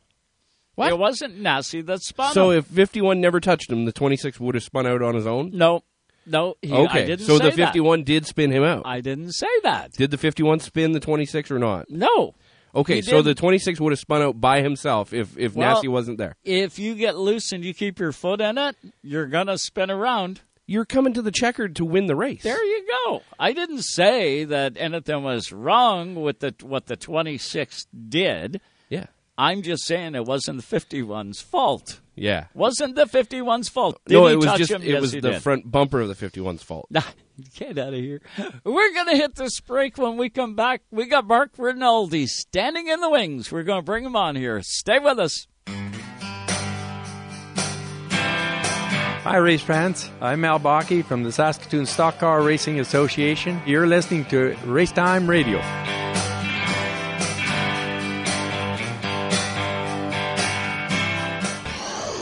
You're listening to Canada Talks on Sirius XM, Channel 167. Racetime Radio is brought to you by the Quality Inn, Halifax Airport, the official stay of the Racetime Radio broadcast crew. Also by APX Racewear, the motorsports leader in custom crew apparel and fire suits. Mad Dog Sports Radio is opinionated, passionate sports talk with a bite from the hijinks of the morning man. I bet your parents do too. They go big bulk shopping. Hey, son, I got 50 jars of duck sauce. We don't even eat duck sauce, but I got a good deal. To the insight of Adam Schein. Bill Belichick is the best coach in the history of sports, not NFL. Sports. And the animated energy of the Mad Dog himself, Mad Dog. Christopher Russo. This is the channel to talk about your favorite sports team. Mad Dog Sports Radio, channel 82, or anytime on the Sirius XM app. Rev TV is Canada's own motorsports network, featuring live races and rallies from around the world and right here at home. Rev TV is your destination for motorsports action 24 7. Even though Napa is a nationally known name, nearly all of our stores are built from the ground up by local owners and families. People you might call neighbors will be here, there, and everywhere. Doing what neighbors do to keep their communities moving forward.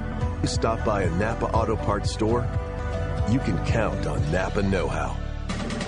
Tonight's Race Racetime Radio is brought to you by Napa Auto Parts Stores, New Glasgow, Antigonish, and Port Hawkesbury, Nova Scotia. You can count on Napa Know How.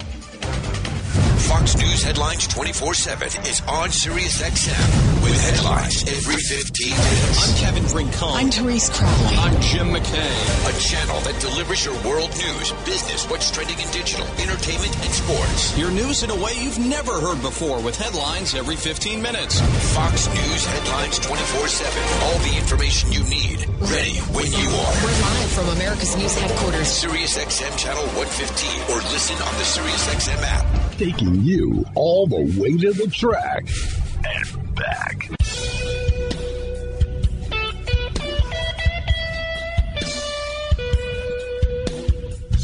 And we are back with you live tonight on Race Time Radio. Uh, Sue working uh, away at getting Mark on the hotline. Uh, Mark Rinaldi from Brighton Speedway. Uh, we're going to have him now. Uh, my the phone number I had for Mark may have not been the right phone number now that I think of it, but uh, Sounds like the phone's ringing. I would think maybe maybe it's Mark calling us in, but uh, that's good. We will uh, catch up with them. I know the association is working hard right now. Um, in behind the scenes, getting things set up for 2021 because, uh, you know, a lot of things still coming together with the pandemic. And, uh, you know, these guys have got their work cut out. They got to get things uh, dialed in. And uh, Mark is with us on the hotline right now. What's going on there, Mark Rinaldi? How are you? I'm good. How are you, Joe? Not doing too bad at all. I know you guys are uh, keeping busy. I thought it'd be a good idea, Mark, to get you back on here and get a little bit of an update for race fans that are uh, really scratching their head, thinking, well, "What's going to happen in 2021?" Uh, that that's a million dollar question that everybody's going to have, I guess. Yeah, and I, and I, unfortunately, Joe, I don't think I have an answer quite yet to that. We keep working on it day by day, as you know. We uh, try to give updates as much as possible, but uh, unfortunately, the government has got their hands full with current events, and uh, we're still pushing to get answers on 2021 for us, and uh, we'll keep pushing, but uh, nothing, uh, nothing concrete yet. Well, and you know what, Mark? I got to hand it to you and to absolutely everybody that was working in behind the scenes. Uh, what you guys ended up doing for 2020 was amazing. Uh, I, I don't think anything would have happened without that association being put together. What's your thoughts on that? Yeah, you know, it was good. I mean, it was good, first of all, just, just to see everybody get along and everybody agree that we needed a common goal and a common way forward. So, you know, uh, as you saw, you're copied on all the emails. Everybody, everybody agreed, or 99% of us agreed to move in the right direction. And, uh, yeah, we worked hard and, um, well, it was certainly a learning experience for everybody. Nobody, uh, no, none of us had ever been here before in the situation, as you know, uh, similar to pretty much every other business in Ontario. And uh, we made the best of what we could, you know, with uh, and, and the government let us go forward with racing without spectators. There was a lot of people that questioned what we did and how we did it and where we got it done. And at the end of the year, you know, we we had a number of inspectors show up to a number of tracks, and and all the tracks. Uh, you know, I would say did a great job um, as best they could following the rules um, while still trying to to make an event work. And uh, you know, I, I, I got to give everybody a pat on the back, and uh, hopefully next year we the reins are loosened up a little bit that we can have events under not under quite as tight restrictions. Absolutely, and, and now, Mark, on on we've done a lot of talking, you know, on on this show through this entire deal um, about about things progressing, right? And and uh, you know, it, through this entire deal, um, you know, we got to look at we got to look for certain bright spots, and and we got to look for things that that are going to help the industry moving forward long term. Um, with the association created now, and with all the things that are that are happening, um, you know, to combat uh, COVID or, or or to to get to the other side of COVID, um, what are some of the bright spots, or or what are some of the things that are are being created on the back end that you can see lasting after the pandemic is gone, uh, and and benefiting you, the owners? Well, I think you know, I'm one of the big things we're doing right now. Just and I, I'll say I'll go right back to the game that, and I said this actually on your guys' show that it was a bit of a milestone when the government mentioned motorsports, motorsports in their phase one announcement. You know, the fact that we had created an association and we were recognized enough that we were actually mentioned right right in their documentation, and, and that was a big step for us. And uh, but I would still hesitate to say that most politicians out there, you know, and let's face it, the majority of them are from the populous areas, and that's not where all the racetracks are, aren't familiar with grassroots motorsports. So um, we've we've uh, as a committee, as a group, we've embarked on getting an economic impact study done on motorsports in Ontario, and that uh, you know we've uh, we've had the CSRA Snowmobile Club join us. Um, We've got a number of go kart tracks. We've got a number of oval tracks, drag strips, and road courses. And uh, I, you know, uh, I think we all, uh, us that are familiar with the industry, know the impact. You know, we've all been to that local track that has that big weekend, that really affects that local economy. And on a bigger scope, uh, you know, we said, what if you took every racetrack in Ontario on every weekend? And, and does that attendance, does that equal uh, a minor league hockey or a minor league baseball team? Probably more. So we want to we want to get this impact uh, economic impact study completed, and uh, it'll give us something to put in front of the government um, right away that tells them, okay, this is what we mean to um, you know to Ontario, and that way we'll maybe get elevated next summer or, or even before next summer right away. You know, when as soon as it's done, we'll get um, elevated up the, the list of people that get looked at because that was um, part of the problem last time. You know, we got into phase one and we mildly got into phase three, but we could not escalate it to a point where we felt that we were getting a fair shake in it in phase three. So we're hoping with a little bit more horsepower that you know, hey, we uh, we contribute this much to the economy that we're going to be able to get somebody's attention and get us moved forward. You know what, Mark? I honestly believe, and being part of this industry like you for a long time, I honestly believe when you compile everything that uh, Ontario racing and for that fact Canadian racing, when you compile all those things together, it's going to make major sports look like a drop in the bucket compared to what this thing is collectively. And I honestly think the government would have missed the tax dollars had just racing been affected. But with this pandemic, it's affected everybody. It's affected, uh, you know, more industries, including ours, in a major fashion. But the same could be true for restaurants, and uh, there's a lot of different people that have been affected by the pandemic.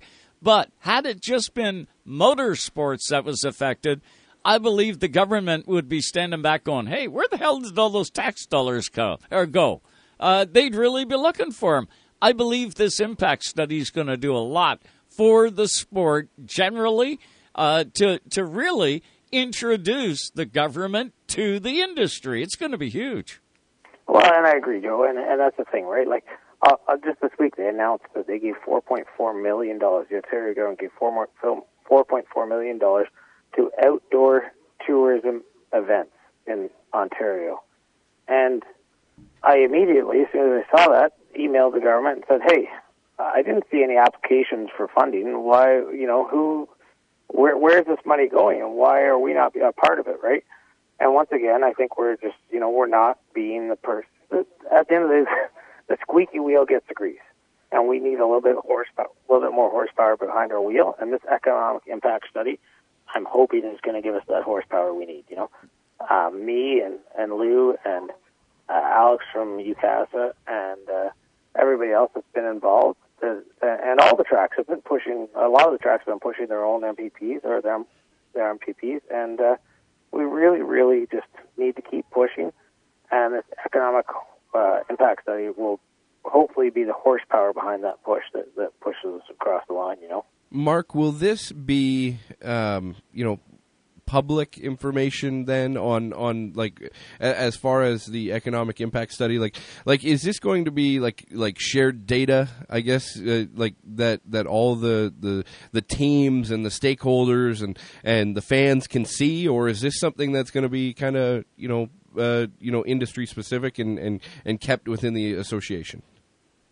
So um, the way we put it out to people um, is that of the tracks that are part of our association, there's been no dues, there's been no money. It's all been a sort of a volunteer sign up sort of thing to date. And, and that's the way it is. Um, so there's no money behind the association other than the tracks that want to um, participate. So this economic impact study will do a lot more than just help you know, like I said, it's going to be the horsepower that hopefully pushes us along the, across the finish line with the government to get us to get us recognized. But Yeah. it's going to give the tracks um, uh, information and horsepower in building marketing studies and marketing proposals and uh, hopefully selling business uh, advertising at the racetrack. So the way we put it to the to the whole association is that anybody that participates in the funding of this the study will have access to the data. Uh, everybody that's part of the association will benefit from it on the government side because we're going to use that data to push it across the line for the government. But you'll actually get the hard numbers and all the whole study if you are uh, assisting in funding it with it. So right now we have 14 tracks that have agreed to assist and fund the the, the economic impact uh, evaluation. So those are the tracks that will get the hard data. However, I'm sure as an industry we'll use the some of the basic numbers just to let everybody know how important we are to to Ontario's economy. Absolutely. Have you had any uh, any tracks from outside the Ontario market reach out, Mark, uh, to get involved, uh, maybe from a national perspective? So here's what we said on on that front, Joe, is that I've had some interest from other groups, maybe not track owners specifically, but other groups saying, "Hey, maybe we should get together on a national scene." And I I'm totally on board with that. And I totally think it's a great idea. I personally don't have the time to manage that or head that up. But what I said is maybe that each province could um, start their own association, and then each province could do their own economic impact study, and then we could compile the data nationally. Use you know, then we we use every province's data and compile it. Um, so there uh, there has been some interest there. Um, to be honest you, I'm not following that up, but I am. I said that we would definitely be more than happy to come to, to work with any other province or any other group within the country. Um, we did get, you know, NASCAR Canada reached out to me um, and so they would be fully supportive of um, helping us out and providing any data. Um, we're just constantly getting more people reach out and ask um, either to be part of it or to, to support it anyways. And that's what we need to do. Uh, just keep listening to those doors and see those doors open, and and hopefully, uh, hopefully the, somebody will put it all together. I, you know, I'm going to be honest. I'm not the guy that's going to be able to put it all together just because I got so much going on. How many gray hairs did you get through this whole deal, by the way? Well, I uh, between this, I opened another business this past year uh, in the aviation industry. So neither one of them are great industries to open business. I've uh, I've had my hands full uh, in uh, in 2020, but uh, we're still positive and we're still going forward with everything. Your wife's going to be ready to slap you up alongside the head, Mark. Yeah, well, that was a while ago. That was even before COVID. and she loves you. I know she does. Uh, it, what you guys have done, and uh, as a collective unit, you know what? It's got to start somewhere. And uh, the conversation has started. The activation has started. And I can see one day, one day, uh, a national brand uh, that that that would just genuinely uh, be superb. But I guess what I gotta say, Mark, is you know when you take a look at all the different racetracks, the different disciplines. Uh, I look at them all as islands, and when you take all of those islands and pull them all together, you got a piece of land, and you got a big piece of land uh, that's got a lot of people involved, and a lot of things happen. Um, I believe the government is going to pleasantly be surprised in everything uh, when it gets pulled together. That's what they need because they they're they're just like everybody, right? They haven't got enough time to look at everything and uh, give it the right shake. And uh, I believe what you what you are doing and what the association is doing is uh, truly going to change the landscape. It's going to be good for competitors. It's going to be good for race fans. It's going to be good for absolutely the whole industry. And good on you guys for doing it. Uh, and if there's anything we can do to help, you know I'm only a text away.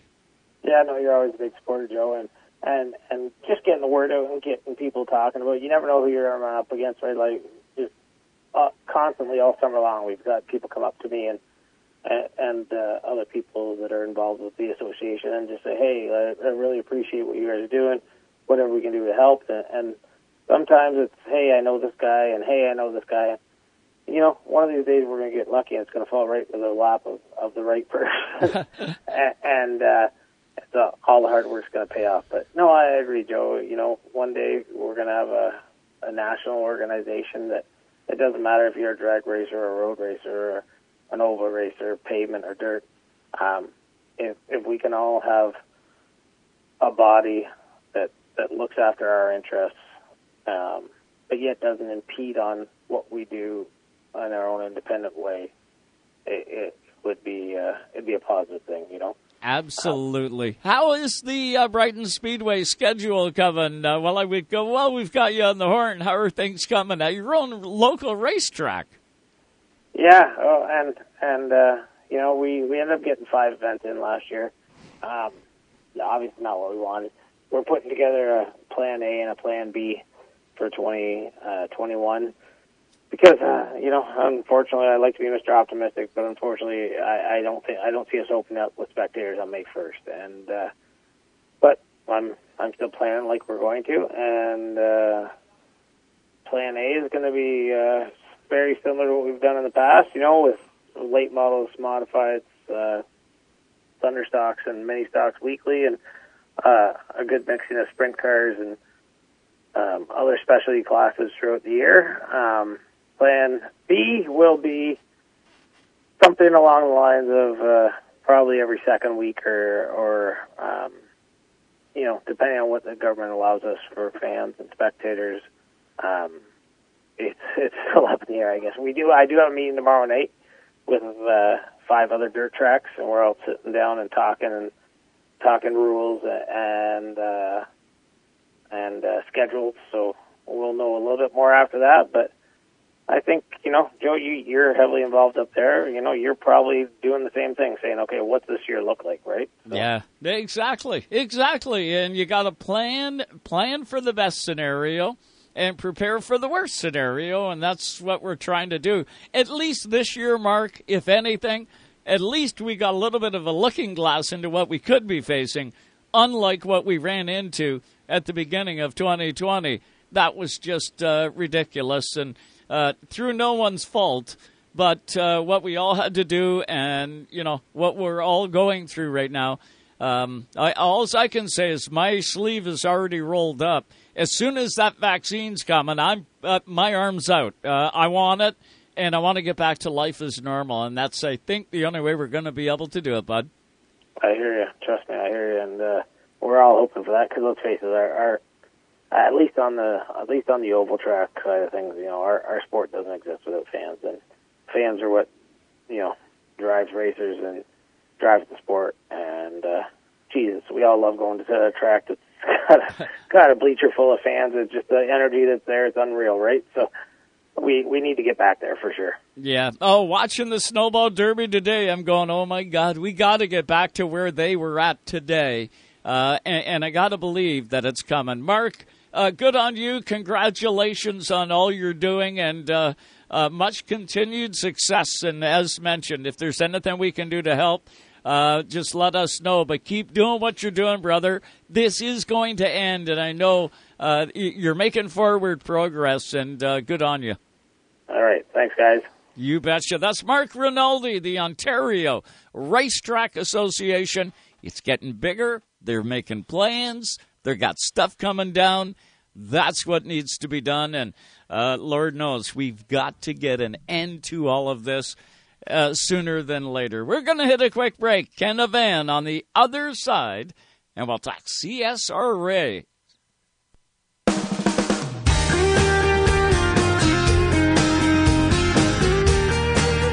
Hey, this is Ron Sheridan, and you're listening to Racetime Radio. You're listening to Canada Talks on Sirius XM, channel 167.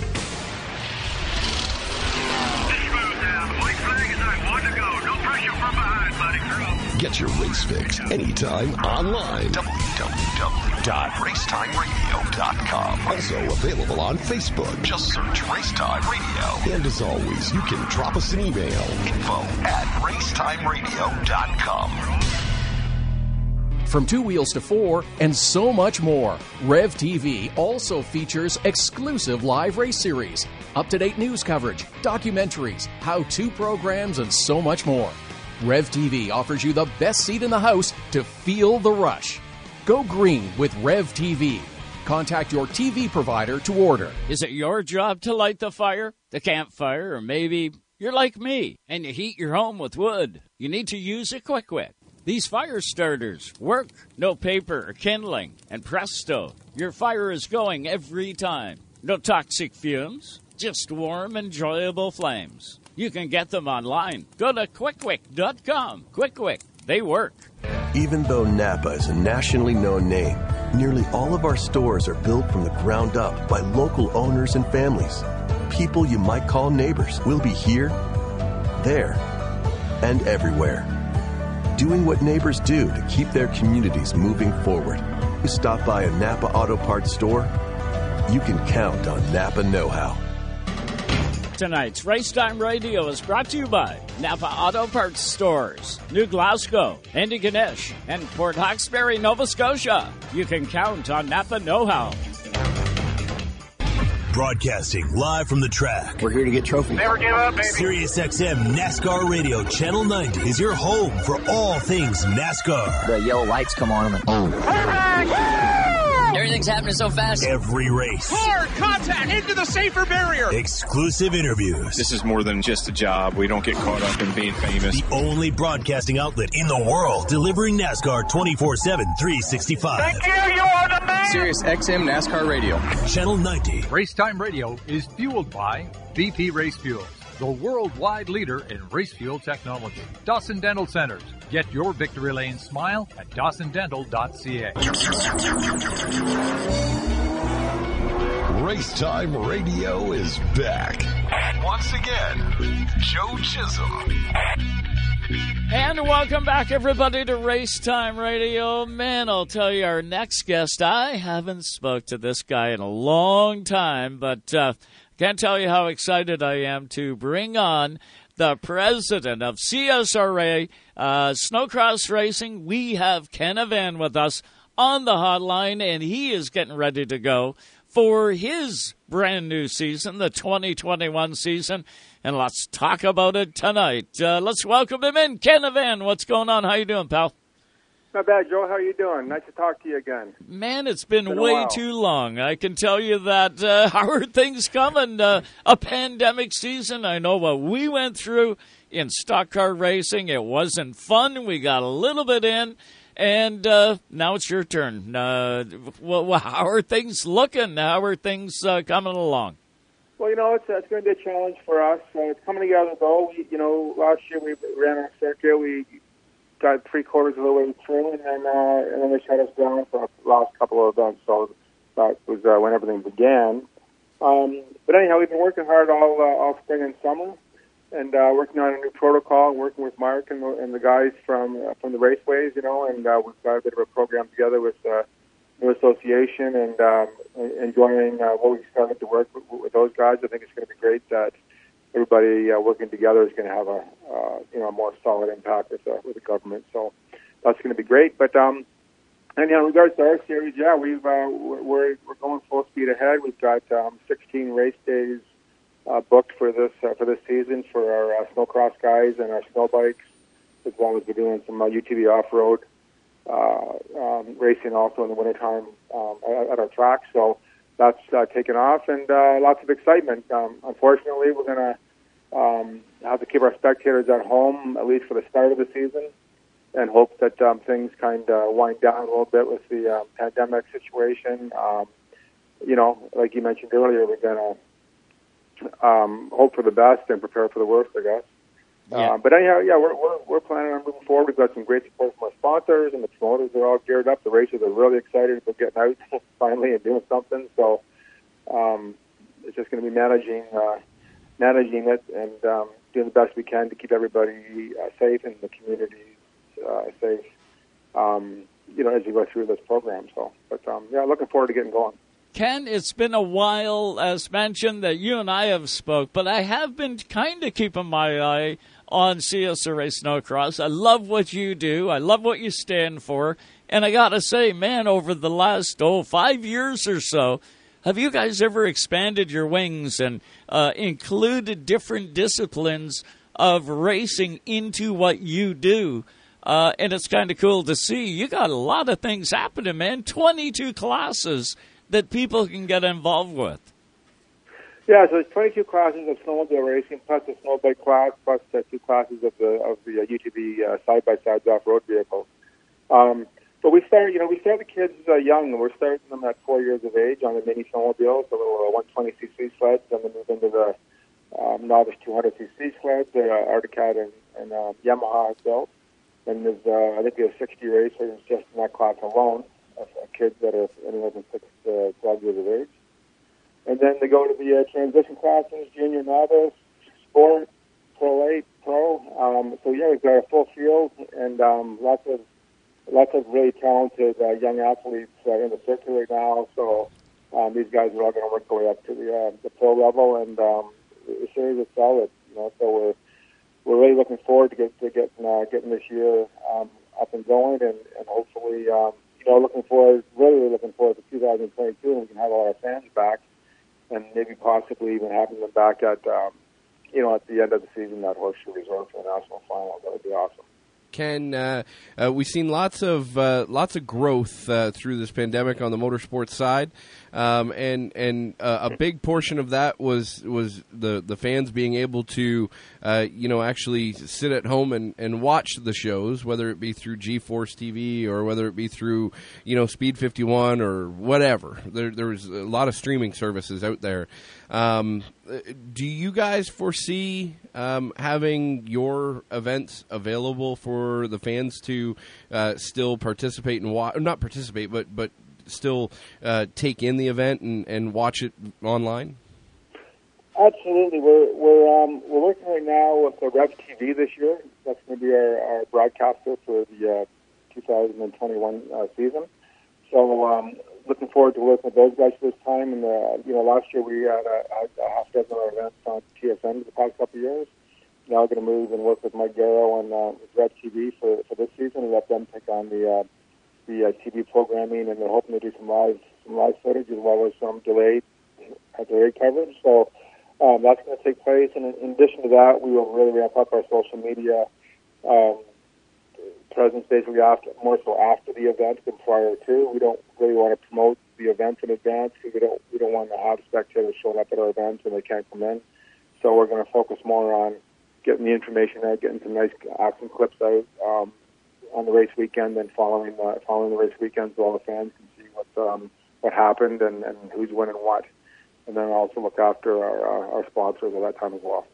We're with the president of CSRA Canada. We've got Ken Van with us tonight talking snowcross as he gets ready for the brand new season of snowcross.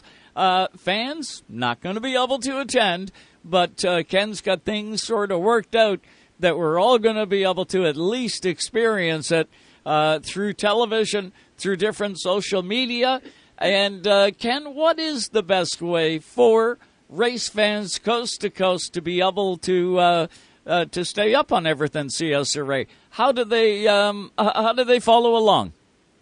Well, they can follow our program through our website, uh, snowcross.com. That's S-N-O-W cross, uh, com. And then also, um, when Rev gets their um, stuff together for the season, they're probably a few weeks out yet before everything's on, on their website, but that'll be up shortly. And then between uh, our website and, uh, and Rev TV website, um, and we, uh, we're also quite active on Instagram and Facebook. So any of those channels, you can uh, find out what's going on with the Snowcross circuit. So now fans can't come out, but you definitely encourage race teams to come out and new race teams. Uh, same sort of thing, I guess. How do they do that? Do they contact you directly and get registration? How does that all work? Is there a limit to the number of people that can attend with the team? Uh, so what we've done this year is we've selected our the race sites we're going to are, are huge sites, um, at least 25 plus acres just for the just for parking, basically. So we can pretty much accommodate all the racers that would want to would want to come to our events, up to a couple hundred teams. Um, so that's not going to be an issue for us. We're, we're used to doing that. Um, and as far as anybody that wants to get involved, um, you know, we've got a lot of, we have new people signing up every year, probably 50 to 60 new racers, whether they be uh, wheel snow bike, or, side by side. Uh, but they can just all go to the website, um, and there's information there, UTV information, snow bike information, and then the, uh, the snowmobile, uh, snowcross info is all there to get them started. All membership application forms, everything is all is all online, and they can just go in there and get the information they need. And if there's uh, something that's missing or has additional information that they need, they can just go to info at snowcross.com, and then we will uh, look after look after their needs.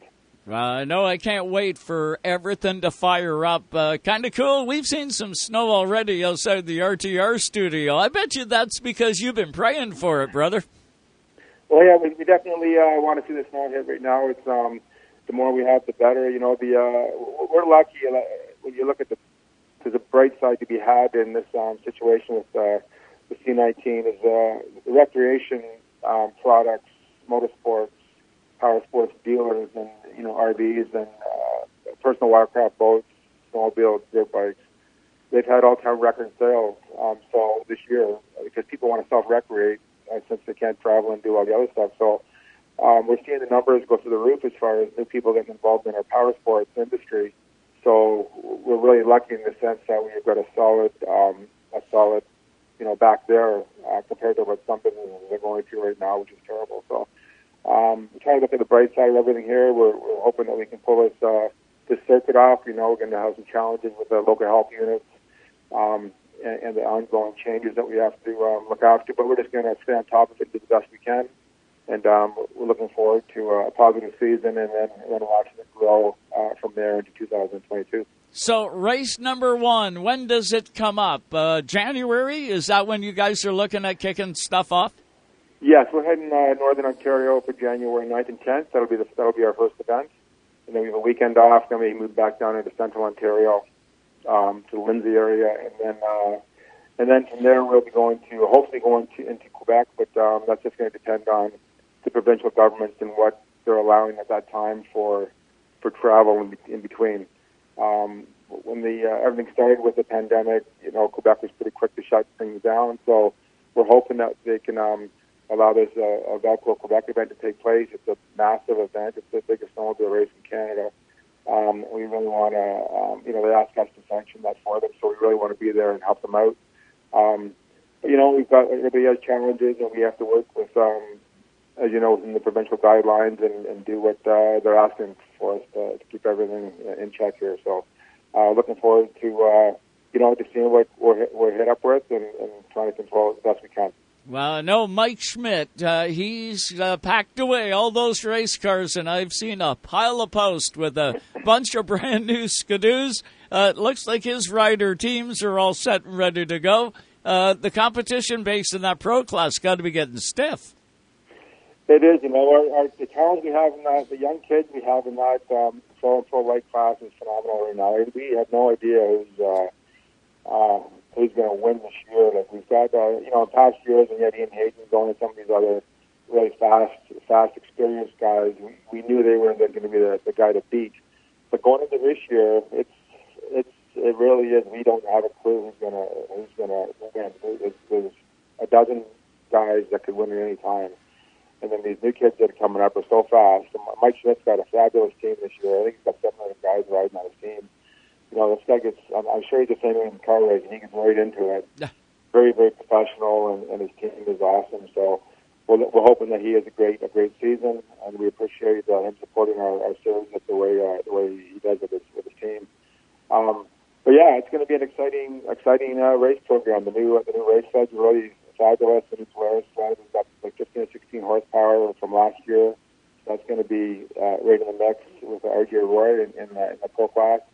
And then um, you know, got Jake Weir, national champion, won, won back-to-back uh, two years in a row. The kid's 18 years old.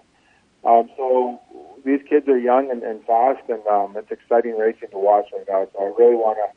I, I can't wait to uh, have our spectators back so they can see this intense action that we we have, we've had built into the circuit right now. It's going to be fabulous to watch.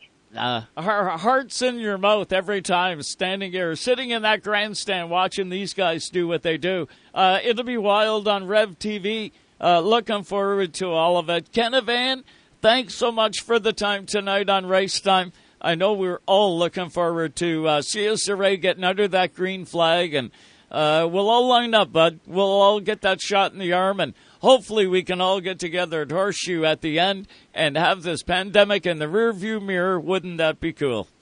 I sure hope so, buddy. Thanks. Uh, thanks so much, Joe, for your continued support. It's, uh, it's great chatting with you guys. You, you run a great program there, and um, and keep at it. You betcha, bud. We'll talk to you again real soon. Uh, that's Ken Van, president of CSRA. They are getting ready to go. Uh, same thing, Junior. Doesn't matter. Uh, stock car racing, we ran into trouble. And look at Ken. He is making the plans, trying to get it all put together, doing a masterful job of getting prepared for what's going to be a messed up season at the beginning, but they're going to make the best of it and watch out. Yeah, absolutely. And you know, when you look at snowcross, uh, you know, he mentioned like 200 teams, and uh, you know, it's just the way that it is, right? A, a majority the the difference between you know the stock car side and and really the extreme sports side is it a majority of like obviously they have the professionals right? They have the the pro Yes. classes they have the semi pro classes. Um, and and those guys there are the things that draw the major bulk of of you know spectators. Right. but that's not a bulk of their business model. A bulk of their business model is grooming people to get to that level Yes. and you know when you look at at the trail uh, class and you look at the sport class and you look at the junior novice and you look at all those classes um, they can have an event with no fans there um, and and have a tremendous amount of people you know still on site competing Yeah, and, social and- and social distance Not a problem. not a problem at all. So, um, you know, and and they're still learning. They're still keeping their base. Um, they're they're grooming their people um, and and grooming their their their riders.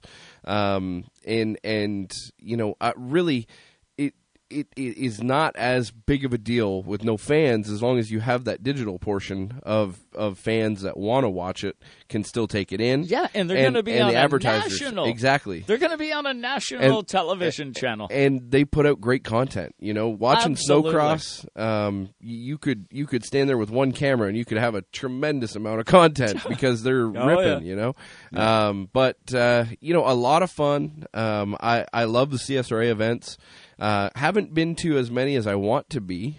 you know, if Right. if they raced closer here, I would be at more.